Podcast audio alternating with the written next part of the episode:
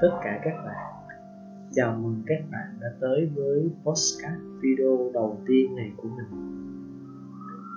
Trước khi bắt đầu, Tôi muốn hỏi các bạn rằng, Ở đây có bao nhiêu người trong số các bạn Có được cho mình một tình yêu trọn vẹn bao giờ chưa? Có nhiều người sẽ nghĩ rằng, Tình yêu trọn vẹn, Tức là hai người yêu nhau từ đầu tới cuối và họ chưa bao giờ cãi nhau, chưa bao giờ giận nhau, chưa bao giờ nghi ngờ nhau.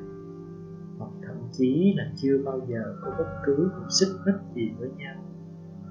Yêu nhau sâu sắc cho tới sau này cưới nhau về vẫn hạnh phúc và không bao giờ có bất cứ xung đột nào. Nếu như các bạn cho rằng điều đó là một tình yêu trọn vẹn, thì xin chúc mừng các bạn không có ai là người trả lời chính xác cả. Trước khi có thể trả lời câu hỏi này tôi muốn kể cho các bạn nghe một câu chuyện, một trải nghiệm tình cảm của một người bạn của tôi. Tôi có một người bạn tên là Trũng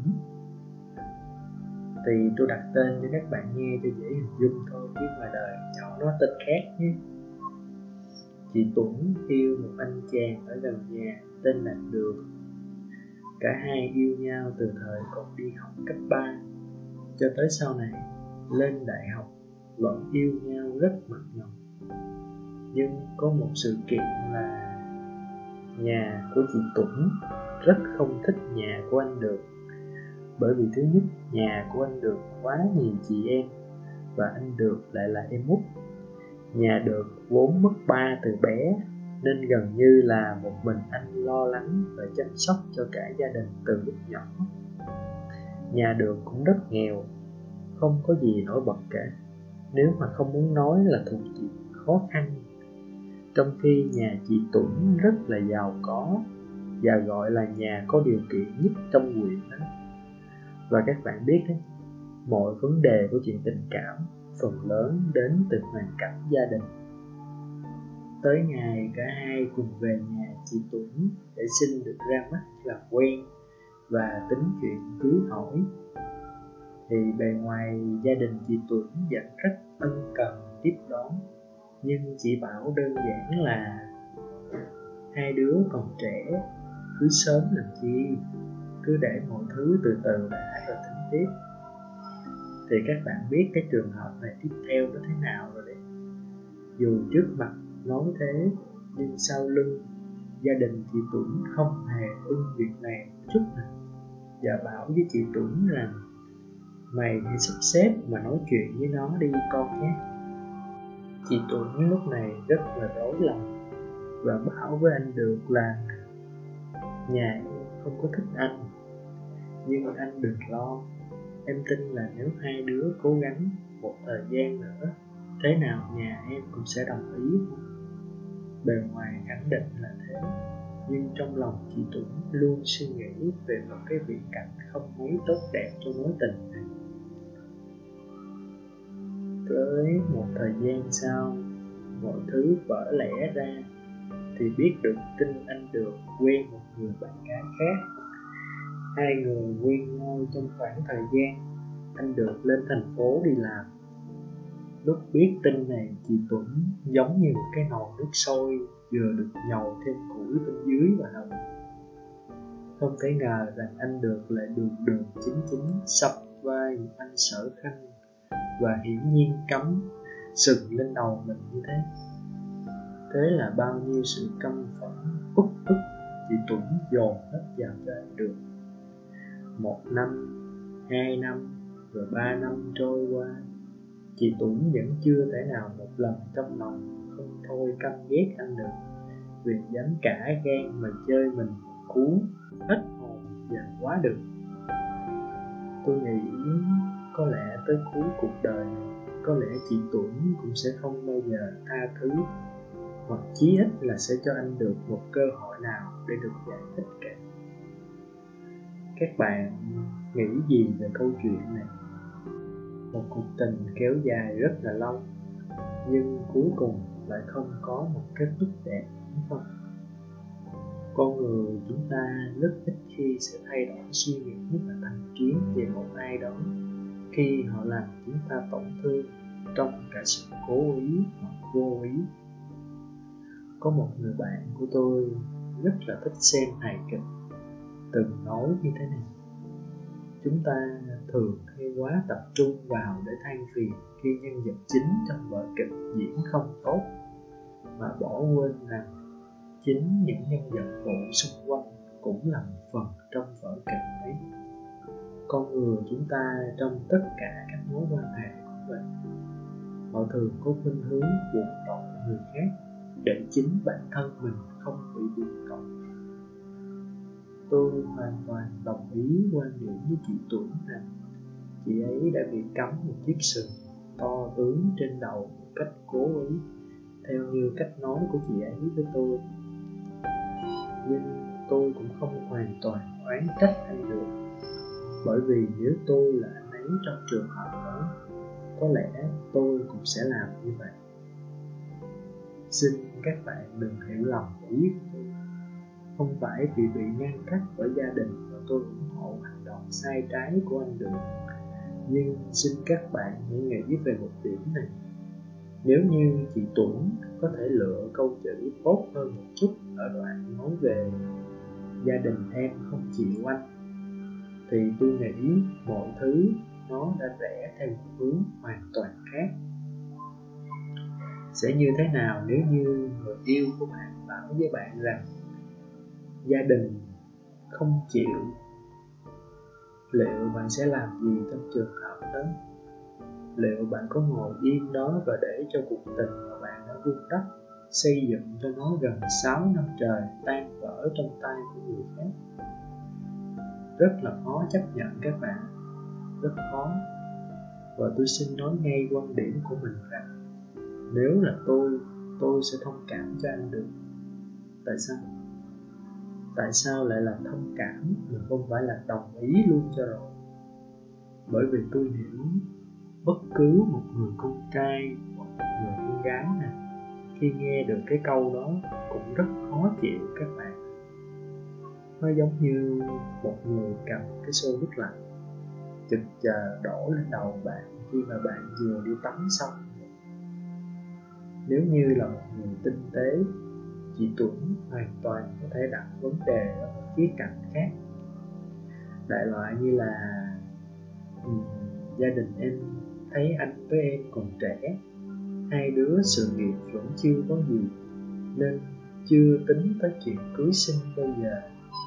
Nếu anh yêu em nhiều như em yêu anh thì chúng ta hãy cùng cố gắng để xây dựng tương lai vững chắc hơn. Được thế sau này kiểu nào cũng tới với nhau được thôi đấy, đại loại ví dụ giống như vậy. Nhưng mà không, các bạn vì Tuấn bạn của tôi lại chọn câu nói thật sự đã đánh đúng vào tâm lý của con người. Nó đánh rất mạnh vào lòng kiêu hãnh của mỗi người trong chúng ta. Thay vì ngồi xuống bình tâm lại và nghĩ về lý do vì sao mình đối xử như thế, tất nhiên, chị Tuấn chọn cách khác. Cách mà con người chúng ta vẫn luôn hay làm và làm rất giỏi về mặt đó nữa là làm khác. Đối với cá nhân của tôi, chỉ trích hay than phiền người khác thật sự chỉ là một điều vô bổ các bạn. Nó chỉ mang lại cho đối phương sự phẫn nộ và hành động tự bào chữa. Chỉ trích cũng tác động tiêu cực lên cái tôi của con người. Từ đó dẫn đến căm giận, tức tối.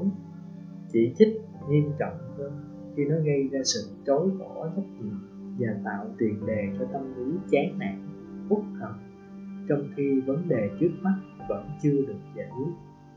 Khi một vấn đề xảy ra với chúng ta, thay vì tìm ra nguyên nhân và giải quyết nó chúng ta vẫn rất thích làm cái điều mà con người vẫn luôn ưu tiên hơn.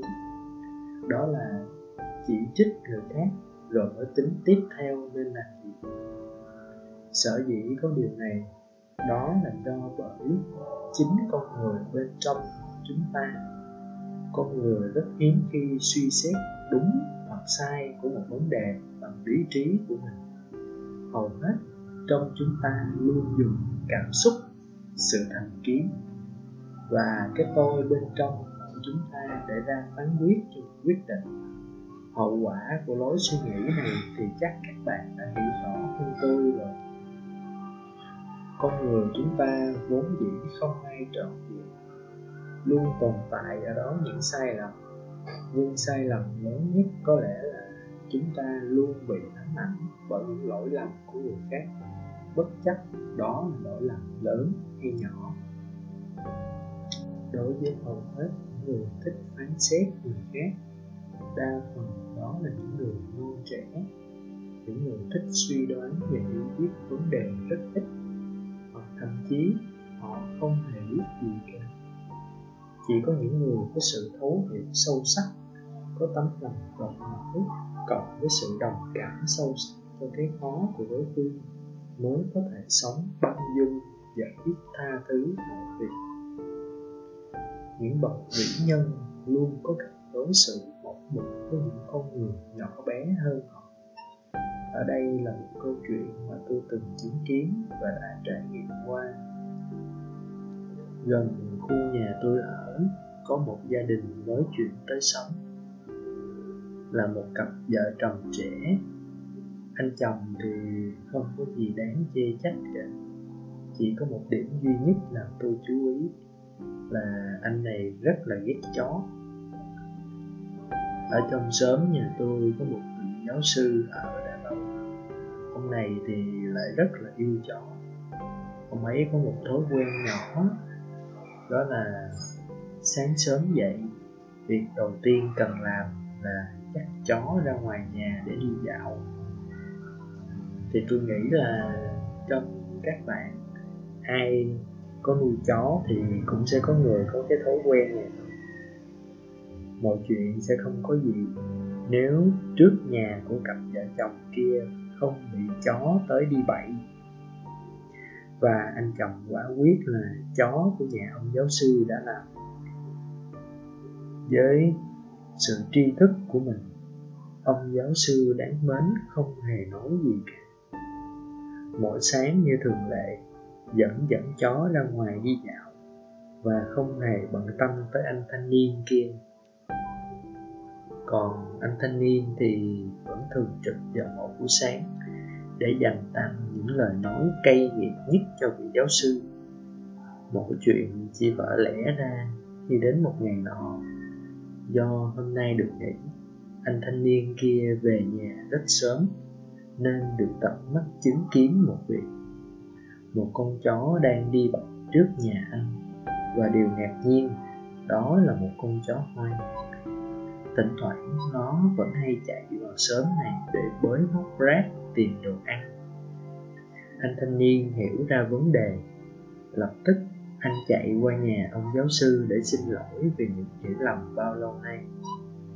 Nghe xong, ông giáo sư đặt đôi tay của mình lên vai chàng thanh niên trẻ và nói tôi biết điều đó ngay từ đầu rồi, nhưng tôi không vội nói ra, vì chưa chắc anh sẽ muốn nghe. Thế nên tôi đành để anh tự đi tìm câu trả lời này về.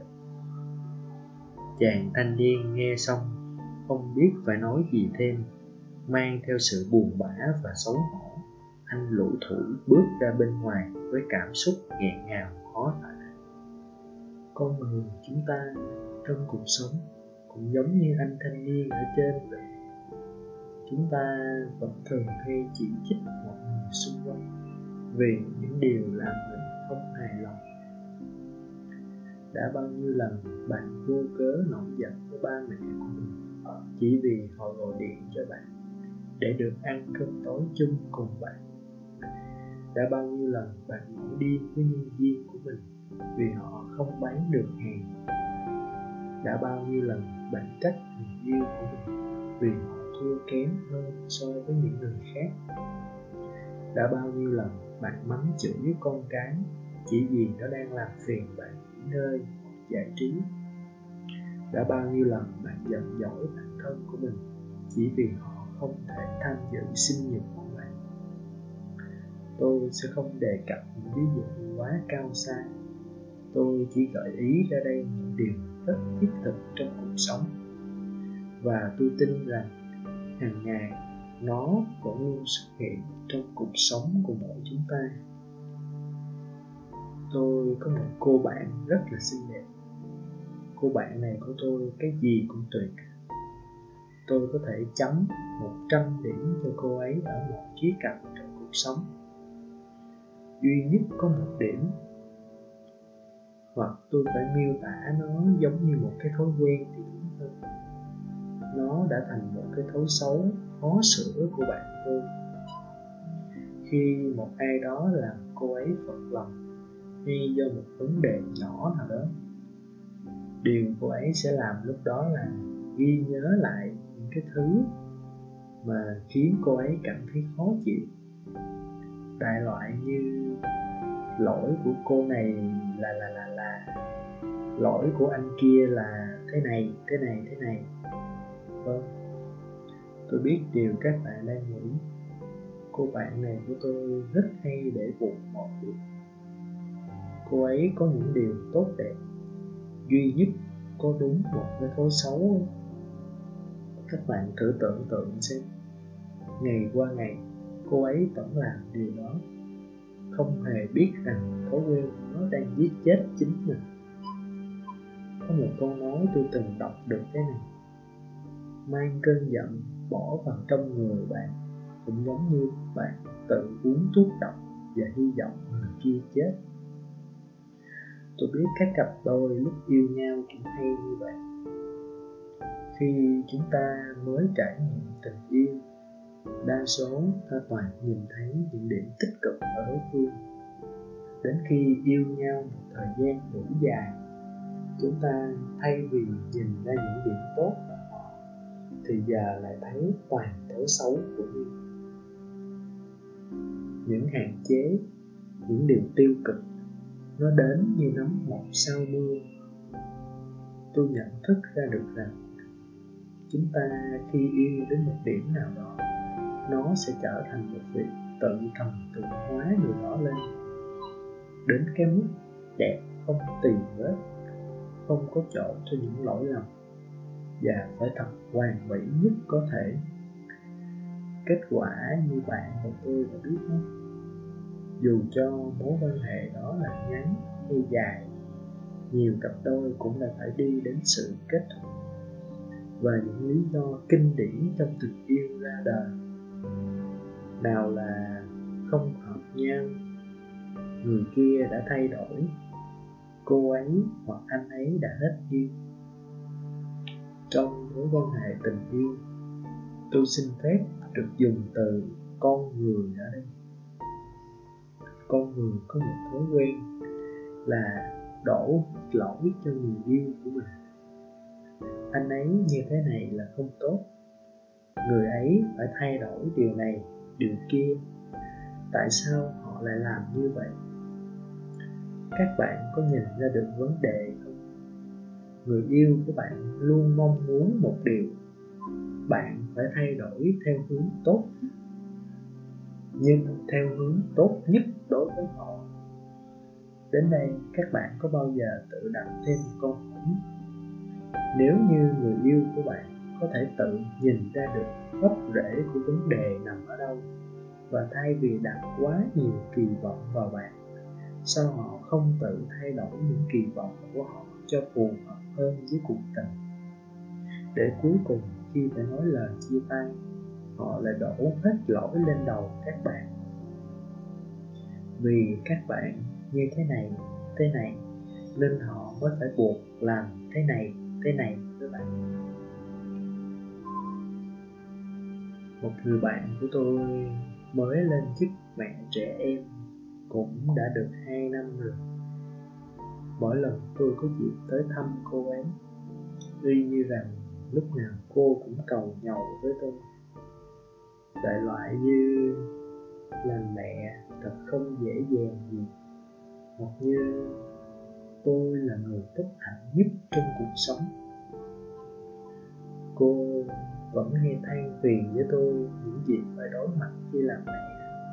Mệt mỏi vì những lúc phải chăm con. Không có bất cứ sự trợ giúp nào của chồng. Rất nhiều thứ phải lo lắng. Thậm chí nhiều khi cô cảm thấy điên mỗi khi nhìn thấy đứa con của chính mình, tôi hiểu điều ấy. Tôi biết rất rõ các bạn. Cuộc sống bộn bề lo toan một bề một việc làm sao chúng ta có thể đủ tỉnh táo và đủ minh mẫn để làm tốt hết mọi thứ? Nhưng các bạn, sự lo lắng của các bà mẹ là có cơ sở. Nhưng làm sao con của bạn có thể hiểu được điều đó, trong khi nó chỉ mới được 2 tuổi?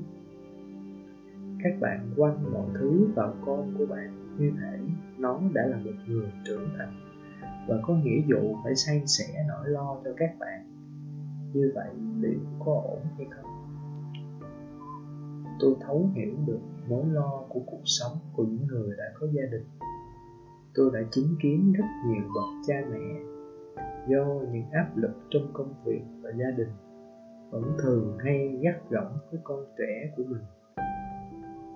Đôi khi chỉ vì nó đã làm cách chiếc áo mà bạn mới mua cho nó làm hỏng một đôi vớ mà bạn mới sắm mỗi khi nhìn thấy những điều đó, một tràng các tiếng chửi, hay thậm chí có người còn không kiểm soát được chính mình, y như rằng đụng tay đụng chân với đứa con của mình. Tôi không hề chỉ trích các bạn. Tôi hiểu áp lực công việc, áp lực của cuộc sống. Nhiều khi to đến mức có thể bóp nghẹt chính bạn các bạn nóng giận là chuyện hết sức bình thường. Nhưng xin các bạn nhớ cho rằng những đứa trẻ của các bạn vô tội.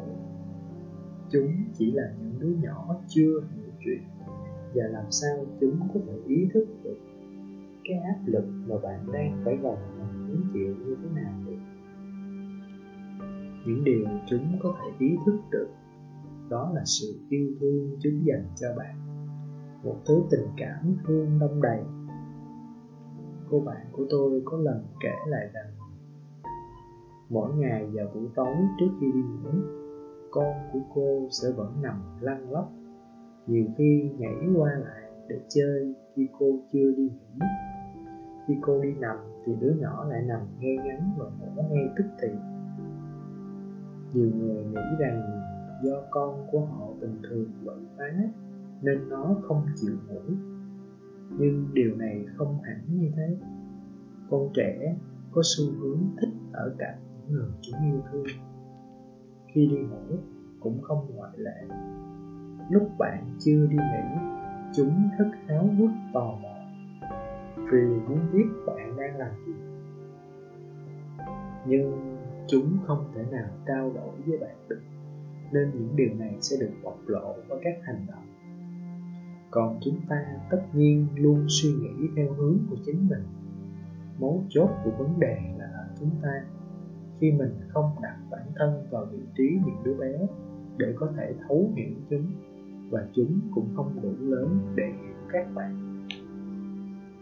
Các bạn thấy, cuộc sống xung quanh chúng ta muôn màu vạn trạng. Mọi thứ thay đổi, vì luôn có lý do của chính nó. Thay vì chúng ta ngồi đó để phán xét, chỉ trích mọi việc, đổ lỗi cho cái này, cho cái nọ. Vậy tại sao chúng ta không chịu thông cảm cho những người xung quanh? Không thấu hiểu họ nhiều. Hơn thay vì chỉ nhìn thoáng qua sự việc một cách qua loa, rồi ra quyết định một cách dại dột. Hãy đặt bản thân bạn vào vị trí của người khác. Hãy hiểu cho họ nhiều hơn. Dan Carnegie tác giả của cuốn Đắc Nhân Tâm. Quyển sách mà tôi rất tâm đắc trong một phần ba cuộc đời đã qua của mình. Ông từng viết một câu như thế này.